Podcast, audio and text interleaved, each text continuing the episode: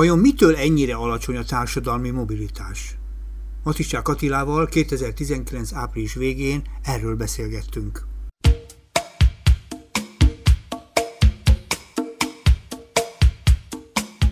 Tulajdonképpen mindig egy fontos témára szoktalak hívni, és sose tiszta témára, ez pedig most éppen a társadalmi mobilitás, ami meglehetősen rigid lett, vagy mozdulatlan lett.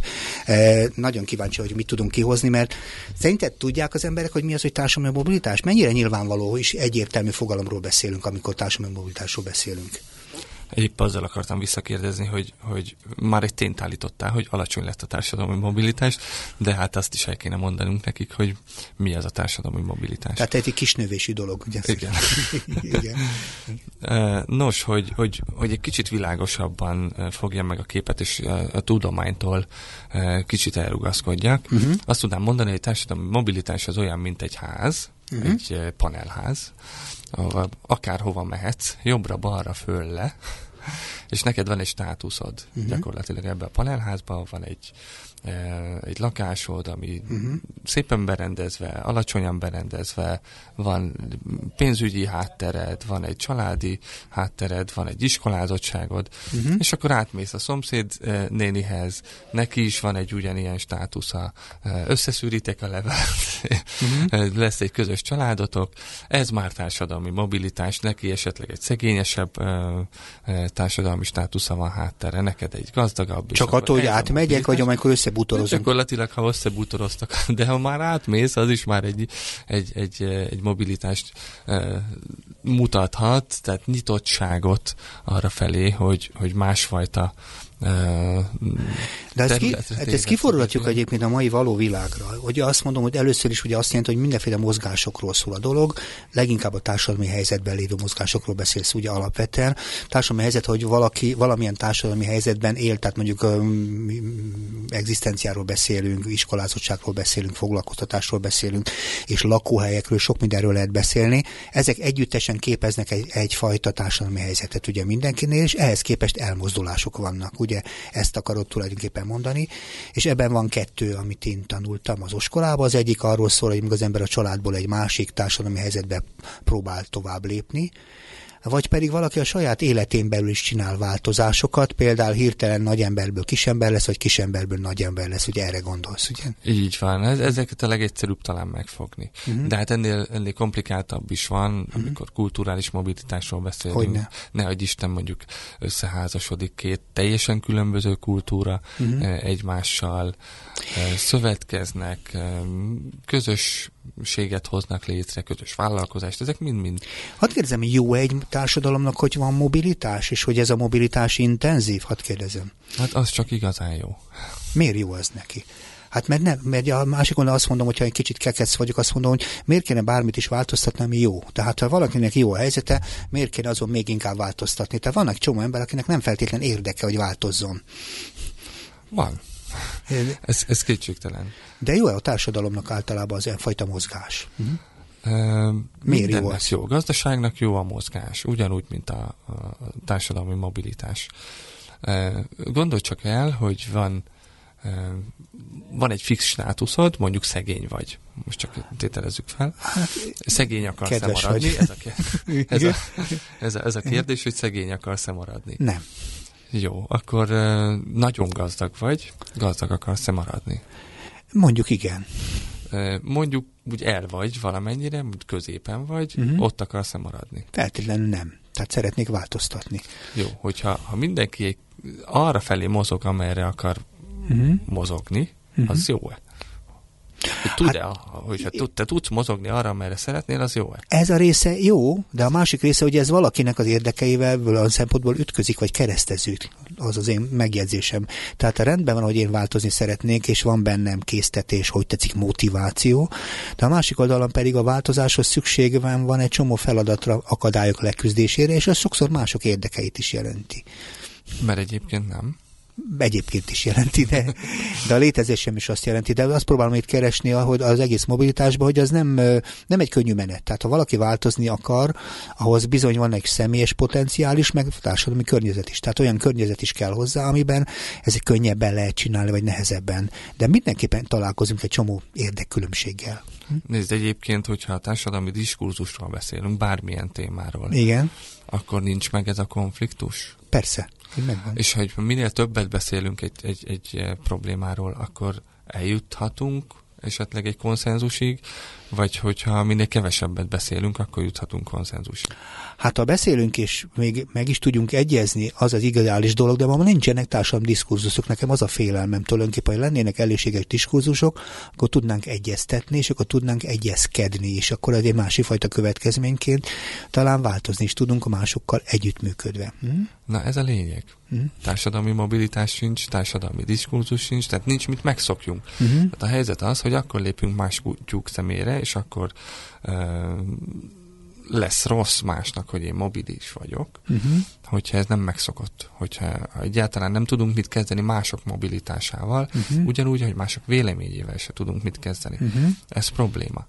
Értem. Tehát magyarul, az, amikor mobilitásról beszélünk, akkor egy társadalmi működésről kéne beszélnünk, a közi működéséről, olyan működésről kéne beszélni, aminek egy része az, hogy valaki tud változni, de mellette ki tudja fejezni egyáltalán, amit akar, talán el tudja fogadtatni magát mások át, másokkal szemben, vagy másokkal való kapcsolatban is, egyáltalán meg tud-e másokat érteni, mondanék egy harmadik dimenziót ebben az értelemben. Tehát az a fajta társadalmi kommunikáció tartozik a mobilitáshoz, amire itt nagy szükség lenne. Más példát mondok, hogyha... Mondjál.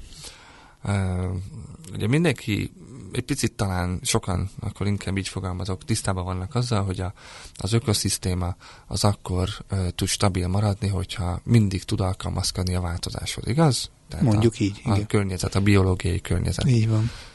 Az ember is ilyen. Uh-huh. Tehát, hogyha a változásokhoz jól tudunk alkalmazkodni, és nem egy helyben vagyunk, uh-huh. és csak ahhoz a környezethez tudunk alkalmazkodni, amiben beleszülettünk, amiben vagyunk, uh-huh. akkor az nem tud változást hozni. Értekeset mondta, és eszembe jutott, a, a, amikor én tanultam még élő világról egy csomó dolgot, hogy kétfajta működésünk van. Az egyiket ugye adaptív vagy alkalmazkodás képességnek hívják, a másikat pedig védekező magatartásnak. És az élő világban kihaltak páran, például pár olyan lény, amelyik ugye csak védekezésre volt berendezkedve. Ez természetes szemben hadakozni egy hosszú idő után nem lehet, mert a természet fog győzni. Tehát ugye azt gondolom, amiről te beszélsz, hogy, hogy hogy az adaptációról beszélsz, ugyanakkor a mi világunkban rakásvédekező dis, ö, diszpozíció van. Tehát azért a hétköznapi élet az tele van védekező és támadó emberekkel, ahelyett, hogy alkalmazkodni tanulnánk egymással. Tehát mikor te beszéltél a diskurzusról, arról, hogy egyezkedünk, akkor ott alkalmazkodni is tanulunk egymástól. És most egy másik jellemzőt érzékelek a mai világban, hogy sokkal könnyebben támadunk és védünk, és könnyebben ítélünk és minősítünk, és tulajdonképpen védekezünk mindenfajta lehetséges támadástól, mert mert hát, ha fene se tudja, hogy honnan jön a támadás. És toporog is a társadalom. Egy helybe. És akkor lehet azt mondani, hogy ez bizonyos szempontból belejátszik a mobilitás lelassulásában? Nem le? csak bizonyos szempontból, hanem szerintem ez egy, ez egy lényegi szempont. Uh-huh. Értem, de hát ez valahogy alakul, tehát ez valahogy lett, hát ezért nem volt mindig így. Nem volt ez mindig így, vagy így volt? Hát, hogy ez milyen gyors folyamat, vagy mennyire lassú, uh-huh. azt, azt már nehéz feltérképezni. Uh-huh. Az biztos, hogy, a, hogy 80-as évektől talán 2010-ig voltak ilyen vizsgálatok, hogy milyen, tehát az aktív társadalmi mobilitásra vonatkozóan. Uh-huh. Most is vannak amúgy, most már inkább egyre kevesebb tanulmányt olvasok, ami empirikus vizsgálatokon uh-huh. alapul. Részint azért, mert nem tudom, mondhatom így, a KSH viszonylag védi az adatait. Jó, világos, helyes. és nehéz igen. Adatok. országos reprezentatív kutatásokat csinálni, uh-huh. de a vizsgálatok, amiket végeznek, most például a, a társadalmi riport a 2018-asban uh-huh. lehet nyomon követni ezt a mobilitást, aminek ez egyik, tehát a riportnak magának az egyik fő témája uh-huh. ez és ott a Szenényi Ivánnéknak van egy, egy remek tanulmányuk erről, ami, ami azt mondja ki, hogy most nagyon úgy néz ki, hogy a plafonon és, és a talajon tapadunk.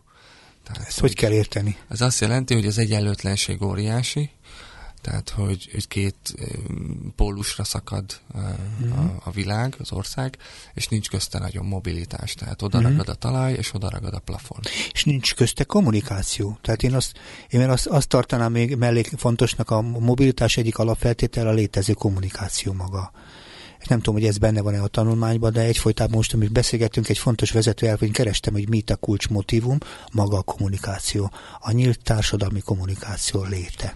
Nem tudom, jól közelítem. Ez egy nehéz kérdés, mert a kommunikáció önmagában egy mobilitási faktor. faktor így van. Uh-huh. Ugyanis uh, ahogy kommunikálsz, azt vagy értik, vagy nem. Uh-huh. Uh, iskolázottság is közrejátszik, hogy milyen szavakat Persze. használunk, hogy, hogy használjuk, uh, érthetően beszélünk vagy kevésbé érthetően, tudományos szlenggel beszélünk, vagy uh-huh. uh, pusztai szlenggel, uh-huh. nem teljesen mindegy. Uh-huh. Uh, a kommunikáció így aztán nehéz. Ha kettő pólusra szakad valami, az egyik valami egészen más nyelven beszél, mint a másik. Az rendben van. Nincs nekem a más nyelvvel bajom, csak a megértésre vagy törekvéssel van bajom. Ha ez hiányzik, akkor nincs kommunikáció. És éppen az előbb, mielőtt kezdtük a műsort, beszélgettünk, hogy több nyelvről, különböző nyelvekről beszéltünk, és azért a, ez a világ tele van különböző nyelvekkel, és mindig azok az emberek tanulnak meg könnyen nyelvet, akik megérteni akarják a másikat. És mindenki, aki nem akar megérteni másik, másiknak a gondolkodását, működését, az mindenféle iskolába küldhető, nem fog megtanulni. Gondolom, ez is egyetértesz. Hát igen, de honnan jön a motiváció és az attitűd, hogy én akarjak Aha. Eh, nyitni más kultúra felé, más nyelvek felé? Ez azért kérdés.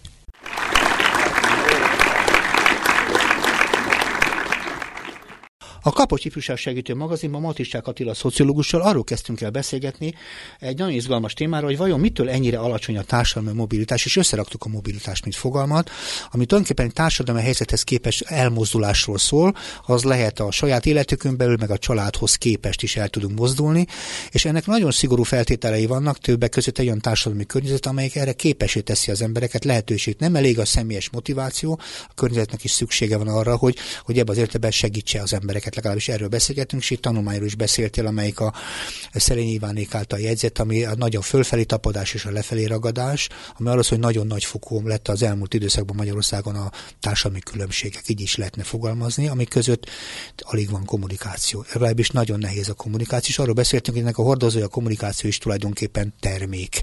Az adott helyzet terméke, és ezzel zártunk tulajdonképpen a beszélgetésben. Én tulajdonképpen igazából azzal szeretnék foglalkozni, hogy ez a mobilitás tulajdonképpen mit ad az embernek? Mert ugye, ha valaki el akar mozdulni, akkor valamit feltétlenül kell, hogy adjon. Tehát azt mondtad a beszélgetés első részében is, hogyha valaki elvágyódik arról a helyről, meg tudja ezt tenni. De ez mit ad? Miért jó ez?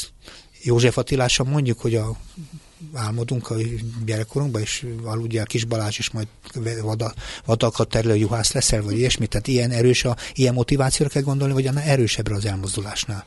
Hát, hogy csak a legegyszerűbbre uh-huh. uh, utalunk vissza, vagy a legegyszerűbbet keressük, akkor, akkor igazából tényleg az álmoknak a, a teljesülése. Uh-huh. Ez lehet. Erre való. De egy, egy, csak egy vérgondolat elejéig visszautalnék a, erre a mobilitás, alacsony a társadalmi mobilitás uh-huh. történetre, hogy így mindenkinek az a kép van a fejében, hogy ott van a puszta népe valahol a, a sárban, és nem nagyon mennek föl.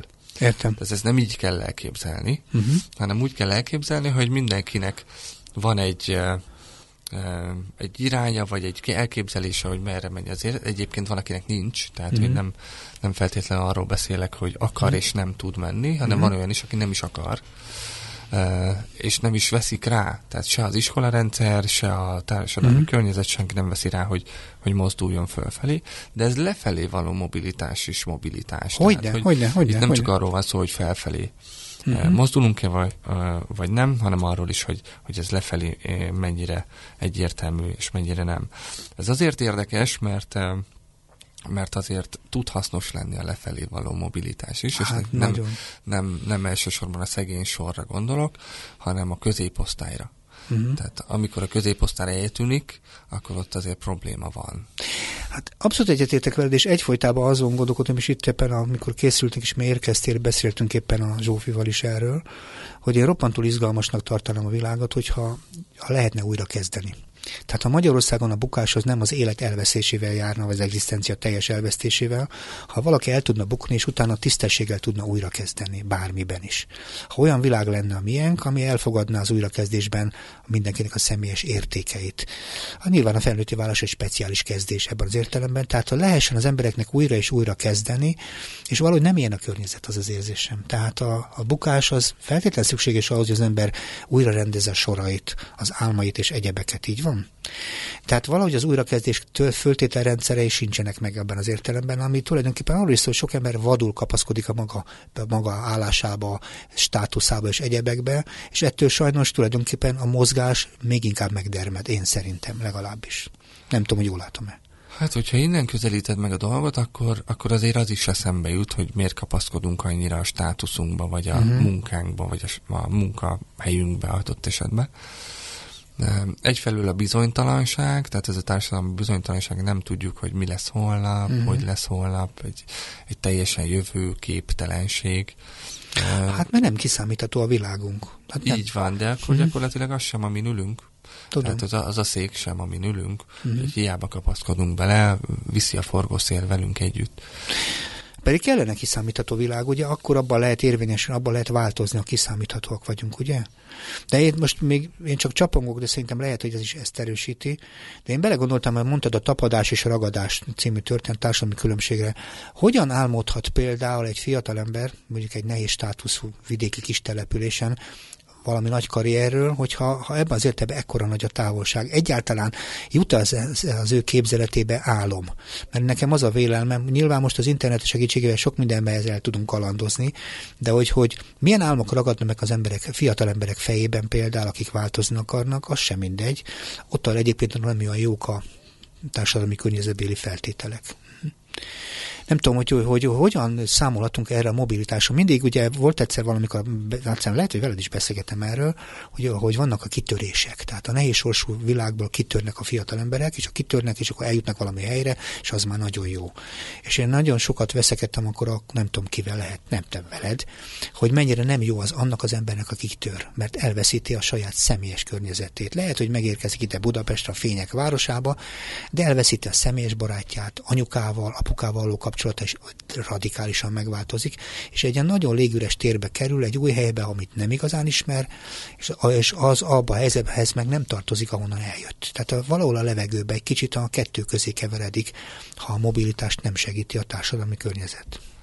Hát ez már személyiségfüggő is, azt gondolom. Hogy hát ha sokakra vonatkozik, de, akkor igen. De igazad van, uh-huh. lehet egy ilyen tragikusabb forgatókönyve uh-huh. ennek, a, ennek a dolognak, de a társadalmi mobilitást azt habár sztorikból tevődik össze, Hogyne. életpályákból tevődik össze, azért mégiscsak, mégiscsak egy, egy tendenciának tekintjük. Tehát, hogy azt mondjuk, hogy, hogy mérhető, mérhető-e a, a, a, a, a dolog, vagy, vagy csak néhány emberről beszélünk, uh-huh. és nem mérhető.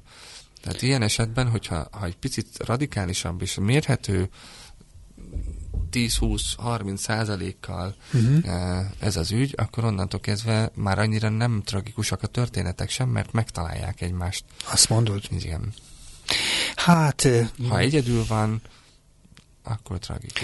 Hát ez érdekes kérdés. Egyről szeretnék erről beszélgetni, mert nekem az a vélelmem, hogy ez nem annyira ilyen egyszerű. Sőt, azt tudom, hogy amikor a megöltnek a fények városába vidékről csomó tizenéves, most egyébként a mai helyzet egy kicsit ebben az értelemben persze más, Hát a, a, a társadalomnak a, ezek a fények városa nem a fényeivel fogadja ilyenkor ezeket az embereket, hanem a fények árnyékaival, hogy fogalmazzam így. Tehát ma igazából megkapaszkodni egy új helyen támogatás nélkül nem könnyű, sőt kifejezetten kritikus. Tehát sok embert vissza is tol, visszaesésnek is lehetne mondani, relapszussá teszi az egész helyzetet. De ugye azért is hoztam ezt, ezt a példát is, mert ugye azt mondjuk, hogy a mobilitás alacsony, ezt pedig mérik. Tehát azért a, a nem tudom, hogy hol melyik kutatásban olvastam, Isten bizony jó lenne megkeresni, hogy, hogy számszerűen is mérhető, hogy nagyon alacsony az elmozdulás. Tehát úgy is lehetne mondani, hogy a gyerekek nagy része ugyanabban a ö, családi millióben folytatja tovább a saját életét, mint a szülei. Tehát nem fog egzisztenciálisan elmozdulni, az pedig nem feltétlenül jó. Uh-huh. Nem tudom, mit gondolsz erről. Hát ez így van, végül is erről beszéltünk eddig is. A tapadás, ez abszolút uh-huh. megvan, nem, nem, nem nagyon mozognak, és ezt a, a különösképpen egyébként az iskola rendszer erősíti is.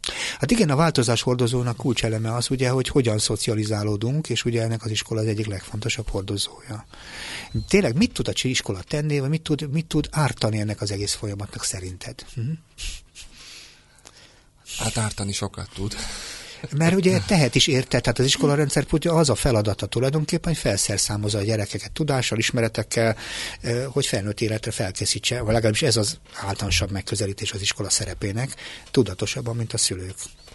Árthat is, használhat is.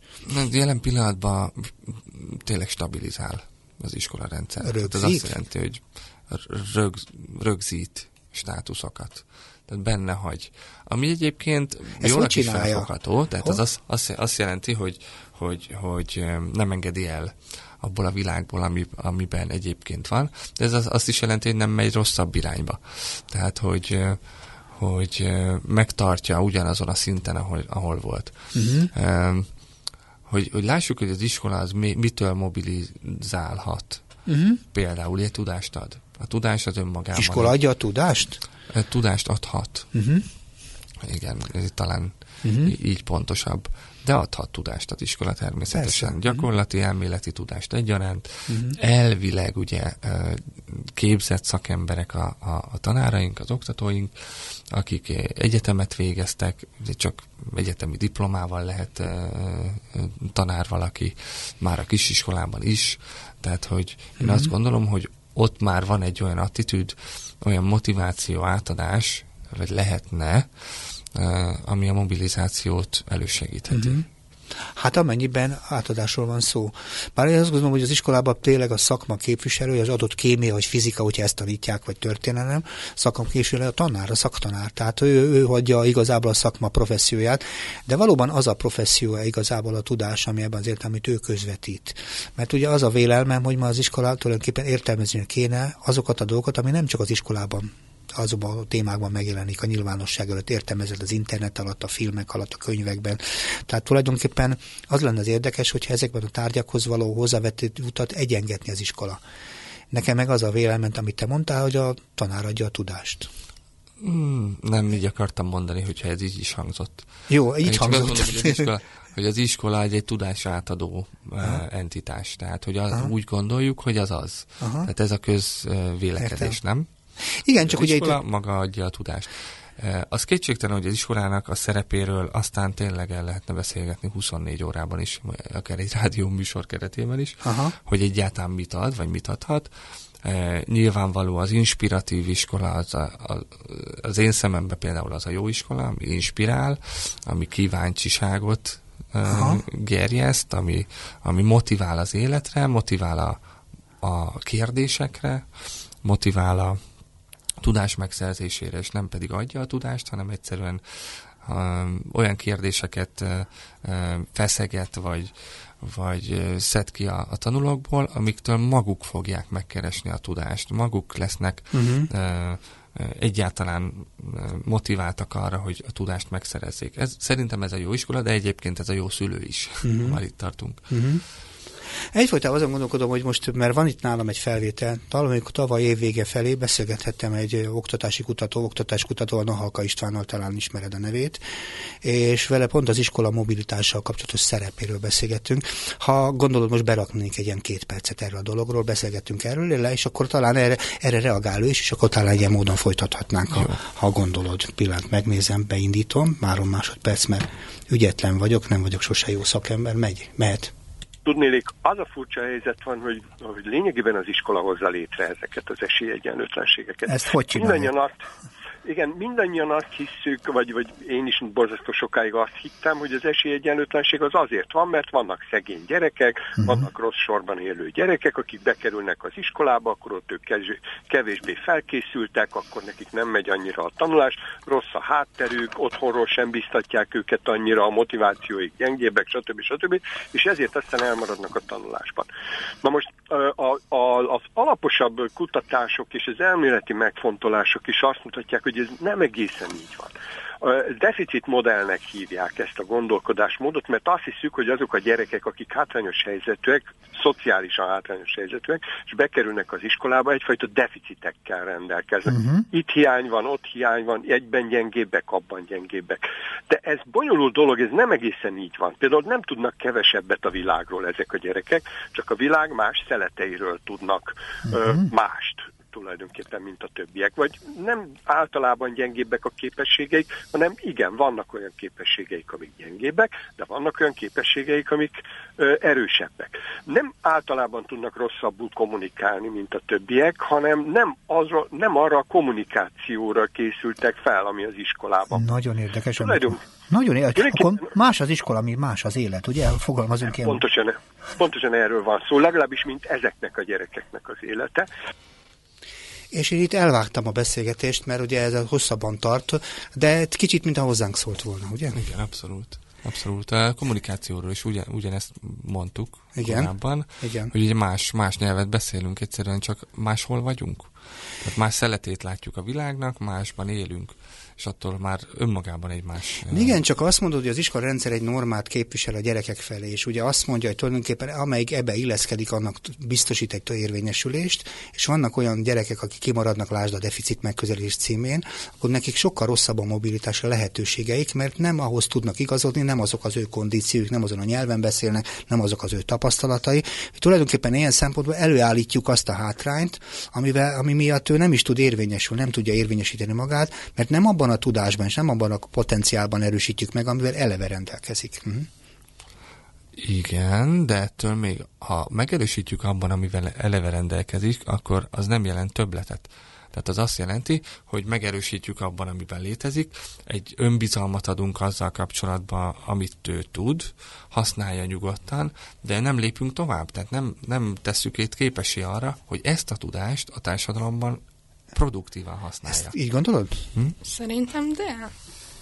Mert mint hogyha, hogyha megerősítjük őt valamiben, akkor utána az bátrabban fogja használni. Ezt mondom. És hogyha már használja, már az is valamilyen szinten előrelépés. Hm? Mit szólsz ez? Csak az vár... ez, eszközöket attól még nem adtuk meg neki. Én Értem. azt gondolom. Tehát, hogy, hogy igen, előrelépés, ezzel egyetértek. Az eszközöket nem adtuk meg a kezébe, hogy tovább tudjon lépni.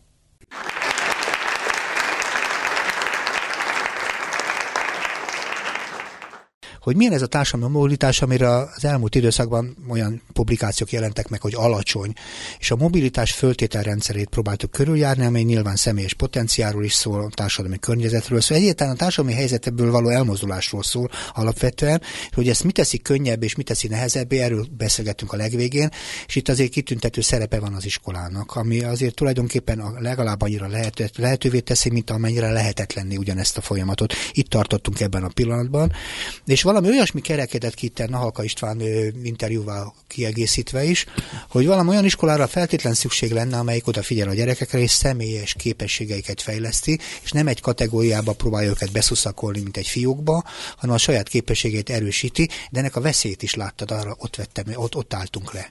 Mi a veszély ennek, hogyha valakit nagyon is a személyiségében és a saját környezetében megerősít egy iskola?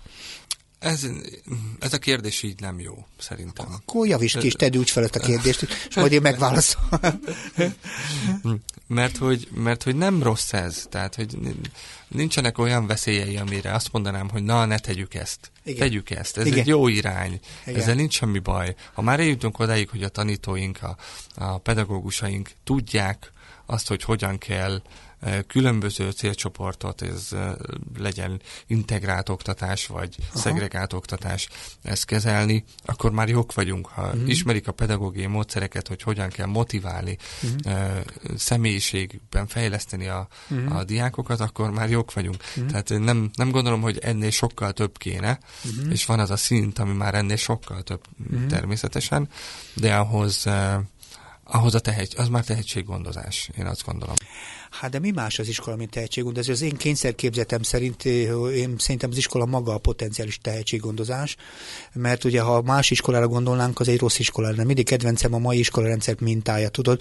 Annyit tudok, hogy a sasról milyen szépen tud repülni, a nyuszi meg milyen gyorsan tud futni. A mai iskolarendszer pedig ugye az ideális mintája a tyúk, hogy tud egy kicsit futni, tud egy kicsit repülni. Mm. És én szerintem pedig az a fontos, hogy a gyerekekben ott van a potenciális képesség, mindenkiben a tehetsége a magáé.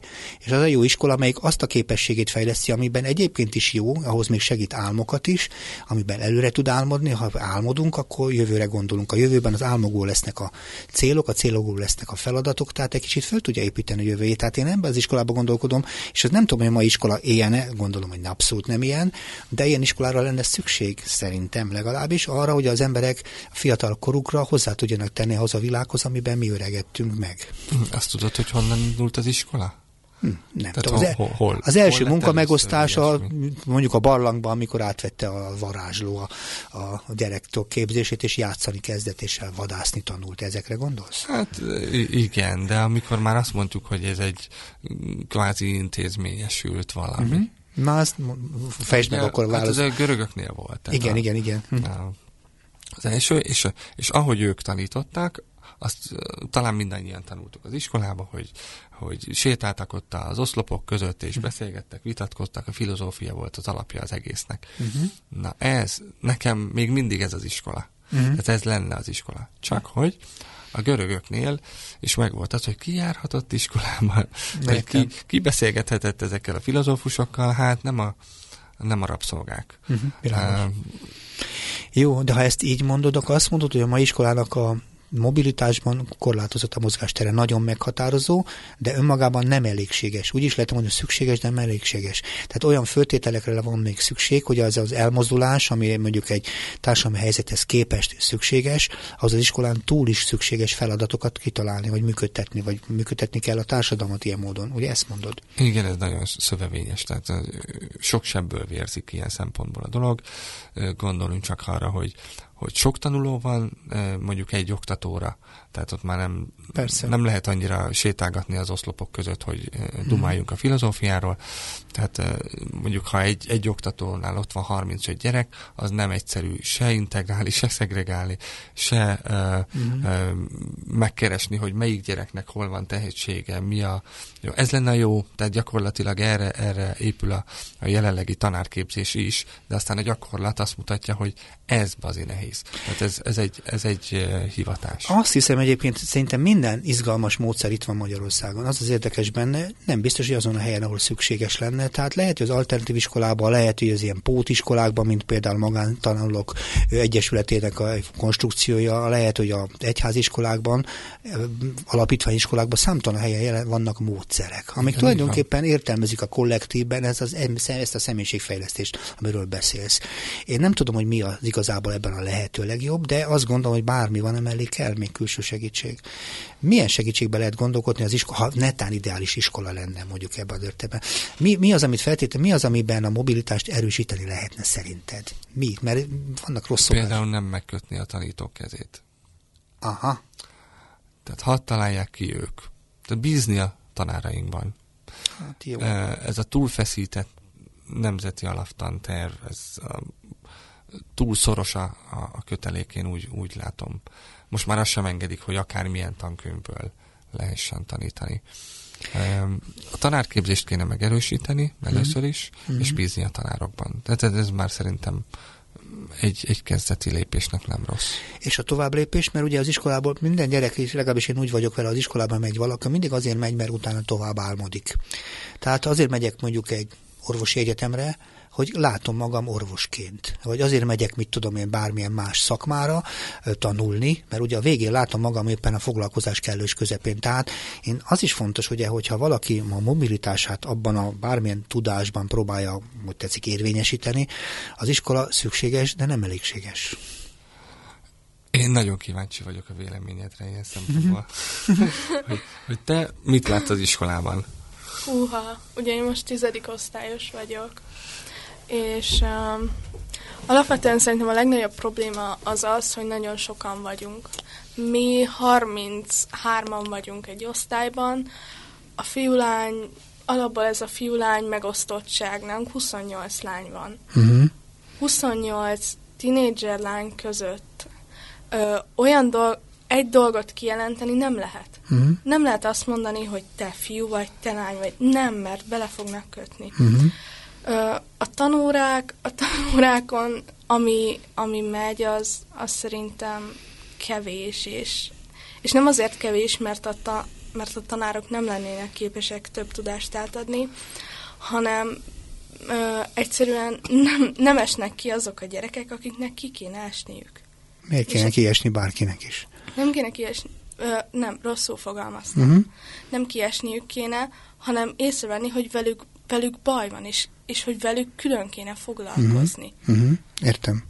Mert... Hát igen, csak azt mondod te is, hogy az osztály, és te, te is mondtad erről, hogy az osztály, az iskola bizonyos szempontból nem biztos, hogy mindenkinek mindenben tud segíteni. De hát igen, azt mondom, hogy az iskolának is megvannak a határai, de attól még arra, amiről beszélünk ideálisan feltétlen szükség van, akkor meg kell kapni a máshonnan egy személyes környezetből, egy rokonból, egy hozzátartozóból, egy támogatóból. Én mindig úgy emlékszem, most itt még a barlangot idéztem, hogy az eredendően, hogy a, a gyerekek nevelés az egy közösségi feladat volt. Nem feltétlenül csak a szülők feladata volt, hanem a társadalmi környezeté, a szomszédé, a, a, a szembelül lakóvá, a különböző edzőjé, vagy, vagy képzőjé, tehát mindenkinek a feladata. Tehát én úgy vélem ezt a dolgot, hogy rendben, hogy egy jó pár emberhez nem nincs rendben, de el lehet fogadni, hogy tudomásul lehet hogy az iskolában nem jutunk mindenki valakihez el. De kell... Mondj, mondj egy stabil társadalmi közösséget ma stabil társadalmi közösséget? Igen, hát, egyet, egy kicsit. Nem tudok. Már nincs, már, már befejeződött a kapocs, mert egyébként a stabil társadalmi közösség volt. De, de, de azt mondom, hogy így van, nem stabil. Hát ezt senki nem független a többitől, csak azt mondom, hogy igazából a társadalmi támogatások feltételrendszerét lehet javítani, most az iskolán kívül is, ha értelmezni tudjuk azt, hogy az iskolán kívül is vannak segítő támogató feladatok. Ma mindent rálőcsöltünk az iskolára, miközben ugye az ismeretek megszerzésének nem csak az iskola az egyedüli forrása. Meg az érvényesülés sem az iskolái. Tehát nem az iskolai szakkörökben lehet valaki sikeres versenyző, hanem vagy mondjuk színész, vagy akár vagy mit tudom én, valamilyen alkotó, hanem ennek vannak ráeső kulturális, vagy szabadidős, vagy egyéb típusú intézmények, ami a társadalomnak egy jó társadalom esetében fontos, mert azt látja kibontakozni, látni a maga diákját, és a majdani szakemberét, vagy hozzáértőjét, ugye? Én ezekbe fantáziálok. Most itt én beszélgetek veled, te vagy a kérdező. De hogy én, én tényleg kérdezem tőle szociológus megközelítésben is, hogy a társadalomnak van-e felelősség abban, hogy a mobilitást megbozdítja, mert hogy az iskolával elintézni ezt a dolgot biztosan nem lehet. Nem, hát persze, hogy van hm? társadalmi felelősség, csak ki hol fogjuk meg. Tehát, hát a hatalomnál én, én például, is jó, lehet? lenne, uh-huh. jó lenne, ha látnék mondjuk társadalmi normákat. Uh-huh. Vannak? Hogy ne lennének? Mondj egyet. Csak nem biztos, hogy mindegyik kívánatos. Tehát most néha sokkal egyszerűsíteni szokták, mondjuk a tíz parancsolta szokták el egyszerűsíteni, amit természetesen, tehát mondjuk vannak olyanok, amik azért mégsem történnek meg. Ha autóval közlekedsz, nem mennek át az emberek mégsem a túlsó oldalra, mert van egy ki nem mondott közmegegyezés, hogy nem megyünk a másik oldalra, mert abból következmények lesznek ütközés. Vannak azért elemi dolgok, csak valószínűleg sincs rendesen megfogalmazva. Ez, ez csak életvédelem, ez nem norma hát attól még szabály, hogy nem ütközünk a másikkal, iszonyú következménye lehetnek. Igen, de olyan, olyan normát mondja, ami, ami mondjuk az élettel összeegyeztethető. élettel össze... Hát most te engem is... hát... Kicsit, e, e, bocsánat, kóstolgatlak, csak azért, azért, azért próbálom ezt feszegetni, mert, mert én azt látom, hogy a normákon is vitatkozunk, tehát nincsenek stabil normáink. Nem mondjuk hát azt, hogy lennének, egyetértek. Hogy e, régen azért voltak, tehát sokkal inkább voltak, még akkor is, hogyha azt mondjuk, hogy az egyenlőtlenség nagyobb volt, vagy, vagy ugyanekkora volt, mint a történelem folyamán, mint ma. Tehát nem volt kisebb egy csöppet se, az arisztokráciával, meg Várjál, foglalkozom itt ezzel a normával. A norma ugye tulajdonképpen a törvényekben nem fogad, nem befektetett Igen. társadalmi szabályrendszer. Arról szól a dolog, ami nincs törvénykezve, de mindenképpen be kellene tartanunk. Ennek vannak eszközei, nekem pont az a vélelmem tulajdonképpen, hogy időnként mert, e, e, különböző kultúrák különböző normákkal működnek jelen ebben az időben, egy széttartó társadalomban, de igazából a normák összehangolására nincs igazából fóruma. Legelején erről beszélgettünk, ugye, hogy nincsen kóp kooperáció, nincsen egyezkedés, nincsen diskurzus. A normák is ilyen kérdések. A normákat össze kell hangolni. Most mondok egy konkrét összehangoló terepet, maga a házasság. A család két szereplője, a frissen alkotott házasság, itt két önálló normát visznek ebbe a személyes környezetbe, amit aztán együtt akarnak eltölteni. Hát önmagában nagy, intenzív normaegyeztetés folyik, hogy kiket, mit gondolunk a rokonokról, mit gondolunk a, szüleinkkel való foglalkozásról, a gyerekekről, mit gondolunk a családról, tehát mindenképpen megjelenik egyfajta egyezkedés, de ezt a fajta egyezkedést én szélesebben is feltételezni gondolom, tehát ahhoz, hogy a különböző normákat egymáshoz közelítsük, ahhoz megint csak intézményekre van szükség, és intézményes lehetőségekre. Nem tudom, hogy jól látom-e. Igen, de visszakanyarodunk a kommunikációhoz egyébként. Persze. Hát persze, persze csak ugye, hogy a társadalom megteheti felelőse azért, hogy legyenek Magyarországon, vagy ebben a mai világban mobilitási, javuljanak a mobilitási mutatók. Egy fontos része, hogy legyen egymás között közlekedés, ugye? Közlekedésem a normákat tisztázza, a kommunikációkat tisztázza, azt a fajta mozgásteret növelheti a gyerekek körében, akik aztán tudnak érvényesülni. Na egyébként jobb ilyen azt látom, hogy inkább a sztárok vannak. Tehát időnként ugye a televíziók időnként kikapnak egy-két gyereket, és tulajdonképpen ilyen szempontból ö, megemelik, és aztán le is ejtik a földre. Tehát nem igazi kitörések, nem igazi érvényesülések lehetősége ez a dolog. A szerencsére épülnek egy-két jó képesség mellett is, és nem igazán megalapozottak ezek a karrierek, ezek a fajta mobilitási, hogy is mondjam, mozdulatok ebben az egész történetben. Máshogy épül fel. Tehát am, amiről te beszélsz, az, az szerintem már máshogy épül fel. Itt gyorsan változó mm. világról, gyorsan változó szerepekről beszélünk. Tehát, hogyha ma már én azt gondolom, hogy egyre kevésbé lesznek foglalkozások. Tehát erre nem tudom, korábban beszéltünk-e, de én úgy látom, hogy a foglalkozások is eltűnnek, el fognak tűnni. Társadalmi, Ezt hogyan tetszik érteni?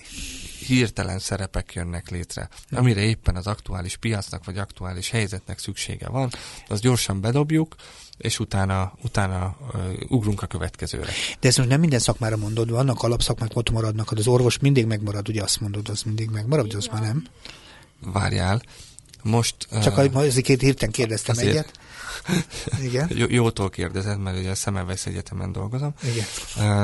Uh, én azt gondolom, hogy hogy ez sem egy ilyen egyértelmű. A mesterséges intelligencia az iszonyú mértékben tör előre. Az orvosokra igen, szükség van, tök máshogy lesz szükség Világos. a jövőben, mint ahogy most van szükség rájuk már használnak mesterséges intelligenciát uh, uh, onkotím kiváltására. Tehát az onkológiai uh, uh, orvosi tím kiváltására már használnak mesterséges intelligenciát, ami azt jelenti, hogy tíz orvosból csinálnak egyet. Ezt értem, és azt gondolom, hogy önmagában meg a szakértőrendszer sok minden megjelent az orvos környékén. Én értem, csak ugye megakasztottalak a gondolatodba, azt mondod, nem lesznek szakmák. Igen. Akkor azt mondod, hogy egyrészt nem lesznek szakmák, másrészt a szakmák egy meghatározott része átalakul, de abszurdum az orvosé is, ugye? Így van. És az is átalakul, illetve hát amiről te beszéltél, hogy celebek, vagy, vagy hirtelen emberek, akik gyorsan megjelennek, aztán eltűnnek, uh-huh. valószínűleg átalakulnak inkább, mint eltűnnek. Uh-huh. Tehát, hogy egy, mit tudom én, egy YouTube videóval kitörnek, keresnek egy rakás pénzt, majd utána eltűnnek, és valahol egy másik felvégem fel, vagy megjelenik, mint nem tudom én, aki körbehajózza a földet, aztán egy, egy másik részem, mint popstar, tehát hogy, hogy én azt látom, hogy, hogy így villózik az egész világ, nincs Mozog. igazából így, így van, tehát mozog, és ezt a társadalmi uh, mozgást uh, tudjuk nagyon nehezen lekövetni részint az iskolával. Ez most van? Van. Az érdekes a dolog, mert akkor a tanulmányok, akik erről írnak, az, ezek szerint ezt nem érzékelik valamilyen módon. Mert ugye a kettő meg ugye az a kérdés, ugye, hogy a mobilitáshoz kell személyes élmény. Tehát én megélem, hogy rajtam múlt, hogy én valamit elértem. Tehát a mobilitásnak kell egy ilyen megerősítő, visszaerősítő mentális következménye, én azt gondolom. Tehát, hogy én igenis megérdemeltem, hogy vállalatvezető lehetek, mert olyan sok mindent tettem érte, most mondtam egyet. Uh-huh. Nagyon, nagyon kevés szociológus látok az Instagramon, azt kell mondjam, uh-huh. de ennek ennek biztos megvan a maga oka. E, nem tartom jónak egyébként, hogy nem, nem beszélünk sokkal többet ezekről a, a dolgokról, és sopánkodunk a Gutenberg galaxis végén, a hát. könyvnek a halálán, és a nem tudom min, hogy a kütyük átveszik az uralmat, ahelyett, hogy arról beszélnénk, hogy egyébként mit fognak a jövőbe hozni ezek az eszközök. Most hogy tudjuk őket használni, hogy egy normalizált, vagy normál, normális jövő nagyon fontosat mondta, és lehet, hogy erre nekünk külön is vissza kéne térnünk, hogy, erre, hogy hogy idézzük meg a jövőt, egyébként hogyan prognosztizáljuk a saját jövőnket. De pont a mobilitás egyik fontos része, hogy az ember személyes változásaihoz kell tudnia prognosztizálni a saját maga jövőjét. Tehát az az ember tud változni, amiben egyrészt kiszámítható, erről beszéltünk. Kettő, ugye lássa is saját magát abban a változásban, lássa az eredményét, lássa, hogy ő most egy tengerészkapitány, vagy éppen sebész, gyereksebész, csak mondtam egy hirtelen, mert ránéztem a Zsófira, kéne azt, azt szeretné lenni? Hát gyerekszakorvos.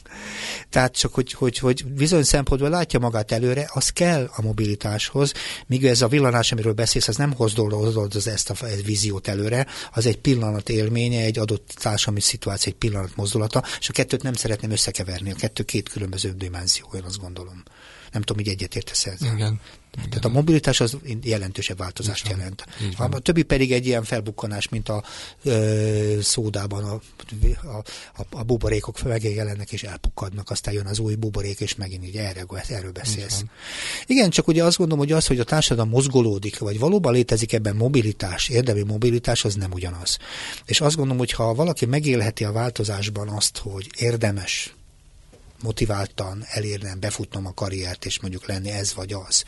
Vagy ha elcsúsztam, újra tudok kezdeni, mert a társadalom ennyire barátságos, és azt mondja, hogy nem baj, álljál föl, most biztos, hogy nem leszel most a jövőben zenész, de baromi jó pedagógus lesz belőled, mondtam egy hirtelen az egész történetben, akkor az emberek megtalálják őket, és a közérzetük is jobb. Tehát nekem pont az a gond, hogy a mobilitás lelassulása és ellaposodása az tulajdonképpen társadalmi közérzeti következményekkel jár. Nem csak a jövőt veszi el a gyerekektől, hanem egy nagyon nyomott le mentális állapotú társadalmat eredményez, az az érzésem. Én egyébként most, hogy így beszélsz, egy, egy csomó dolog felvillan a fejembe. Aha. Már régi, régi gondolatom az, hogy nagyon régi és ósdi kifejezésekkel dolgozunk, Na. még a kutatásai, kutatások kapcsán is. Azt látom, hogy az, hogy társadalmi mobilitást nem értik az emberek, az egy dolog. Világos. A kérdéseinket se értik gyakran most már. Tehát mm. ahhoz, hogy egy picit össze tudjuk hasonlítani mondjuk a 80-as éveket a 2010-es évekkel, ahhoz hasonló fogalmakkal kell operálnunk. De nem hasonlók a fogalmaink, könyörgöm. Tehát a helyzet az, hogy nem tudjuk összehasonlítani. Annyira más lett a világ, annyira felgyorsultak, még a fogalmi rendszer is átalakul, hogy kellene most már egy kicsit abba belenéznünk, hogy a módszertanon változtassunk. Hogy hát, hogy mérjük fel a társadalmat? Ez izgalmas, amit mondasz, mert a másik oldalon meg a világ mégsem változott. Tehát abban szempontból Sophocles óta ugye azt lehet mondani, a világ boldogabb lett, és nem lett boldogabb egy centiméterrel sem, csak más formában lett boldogtalan, fogalmazzunk így. Nézőpont kérdése. Tehát, hogy vannak alapok, amit tulajdonképpen megviszont állandó. Lehet, hogy meg kell keresnünk a mérőeszközöket, erről beszélsz, ugye? Hogy hogyan lehet a kettőt összevetni egymáshoz, hisz tanulnunk kell saját magunktól. Nekem az a gondom, a mobilitás egyik kulcsa, hogy tudunk-e tanulni saját magunk helyzetéből, történetéből és gondolataiból, nem? Igen. Igen. E, azt hiszem, hogy elfogyóban az idő, de szinte visszatérünk mi erre, jó? Megépítjük a jövőt legközelebb, és Zsófit is elhívjuk erre a dologra. Kíváncsi vagyok, hogy ő is befutja ezt a karriert. Esetre köszönöm szépen a beszélgetés Matissák Attila szociológusnak és Korcsmár Zsófiának. Én remélem, hogy a hallgatók is élvezték, én nagyon érdekes beszélgetésnek érzékeltem, és hallgassák tovább a civil rádiót. Szaboldást hallották, viszont hallásra.